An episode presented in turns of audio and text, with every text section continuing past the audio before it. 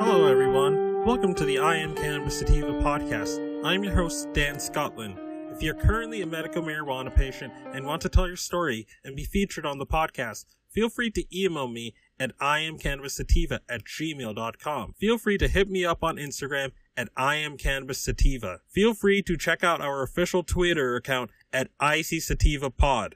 You can also find and subscribe to our podcast on Spotify, iTunes, Anchor FM, Overcast, Radio Public, TuneIn, Stitcher, and the Google Play Music Store.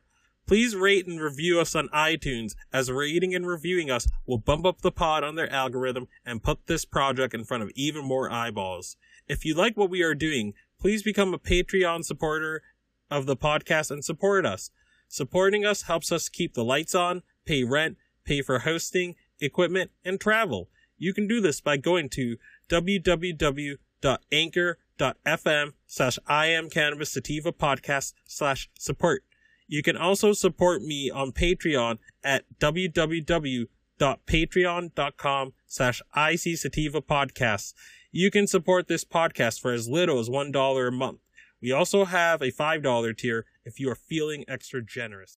All right. So the first story is about Austin, Texas. And um I have heard some like follow-ups to this that like the Austin police are still going to arrest people even though the city council says that we're not going to you shouldn't do it anymore they're still going to do it and again this dovetails to why i think why I, I get annoyed by the libertarian the states' rights people. States can be hotbeds of tyranny. I'm sorry, you know. Um, you you see places like Alabama and, and Missouri and all all these other states that are regulating abortion out of existence or doing heartbeat laws or whatever. When you give the states too much autonomy, you know they're just going to abuse it and and and deny people rights out of the out of the excuse of oh this is the state's culture if you don't like it leave you know that there's a lot of that mentality in this country which i find very toxic no, I do believe that there needs to be a stronger federal government. And I mean, I don't want this federal government abusing, you know, our, our, our 10 constant, our 10, our bill of rights. I'm not saying the, I'm not saying that this federal government should be doing that, but you need a federal government to enforce national laws. Certain things should be a law, should be law of the land no matter what place you're in, no matter what state, state or, or municipality you are. It shouldn't be dependent on, oh, well, my parents, my parents fucked and had sex in in in uh um Georgia or whatever, and I and I I spent my life going. I spent my life in Georgia. Um, yeah, I mean, as an adult, you can move move to a different state than your parents settled. Yeah, you could technically do that, but with the rising cost of everything, that's that's a tricky proposition for a lot of folks, and it's a very dismissive proposition. And again, that's why I believe there needs to be federal legalization. Um, there needs to be highway funding deducted and docked if you do not legalize cannabis and you do not expunge records. You do not allow reciprocity. You do not allow people to use it um, off the clock none of this oh workplace safety garbage. People can drink alcohol off the clock and still have that quote unquote safety intensive job. So i'm not i'm not buying that thing about oh we got to think about the corporations. What about the corporation? What about safety? What did okay i mean obviously we don't want pilots or whatever on anything not even fucking not even flipping tylenol we don't want pilots on that. We agree, but um, but the way that right wingers and and and opponent and um, proponents of tyranny will phrase it will be like, oh, well, we have to think of we have to think of the corporations. Is it fair to force a corporation to accommodate cannabis use? You have all these bootlickers in this country that will say that, but I don't agree with that sort of mindset. But again, let's read the article. It's from of, of, from the good old boys of marijuana moment. Austin City Council approves measure to end most marijuana arrests. The decision to back away from pursuing criminal charges against people with small amounts of marijuana prosecution into through with small amounts of pot came after the state lawmakers last year legalized hemp in a way that threw marijuana prosecution into chaos. Um, bear with me one moment. I'm going to going to do something really, really quick. So I'm going to put this here, put this here. Bear with me one moment. Austin City Council approved resolution Thursday that will largely end arrest and fines for low level marijuana possession. This comes after Texas legalized hemp last June, threw away marijuana prosecution into chaos since the plant looks and smell identical. The resolution directing Austin police to, to not spend resources on newly necessary lab tests to distinguish marijuana from now legal hemp passed unanimously with nine votes. Council member Jimmy Flannigan and Mayor Steve Adler were absent. Debate on the measure lasted under an hour and a half. Of about 20 people who spoke on the resolution, only Austin Police Association President Ken Caste was against it. And that's predictable because these pigs are not going to have an easy revenue sh- source to shake down black and brown people of color for,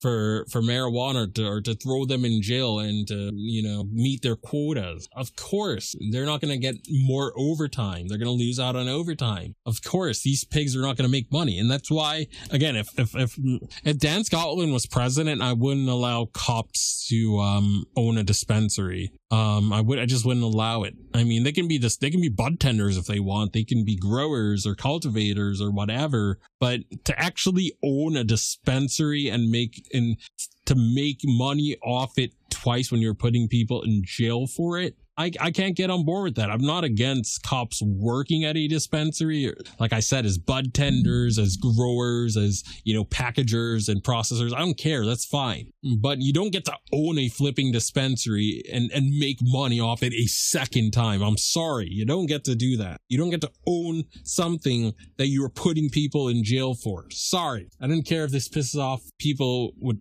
who are cops or people who have relatives that are cops. I don't care. These people made a, made a career out of putting people in jail for a plant. They should be the last ones that get to be in this industry.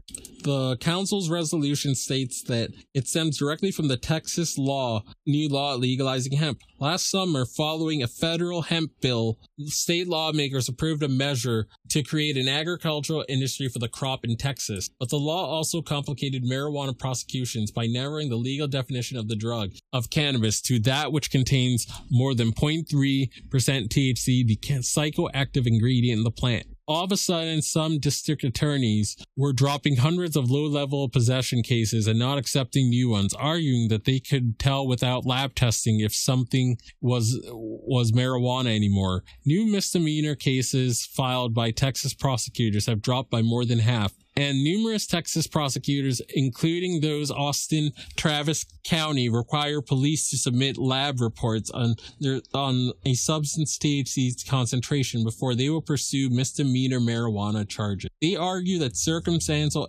circumstance circumstantial evidence like smell can no longer be used to authoritatively say something is marijuana. Part of what prompted Austin's resolution, which prohibits spending city funds on such testing except felony cases is the public state labs are still working on establishing a way to test for THC concentration. Right now, they can only tell if something is cannabis. For some counties and cities, that me- meant putting more money into sh- ship seize cannabis to private labs can tell if it's hemp or marijuana. Even in places where police don't have or aren't spending funds on testing and new cases aren't being accepted by prosecutors, people are still being cited and arrested. I wonder who those are.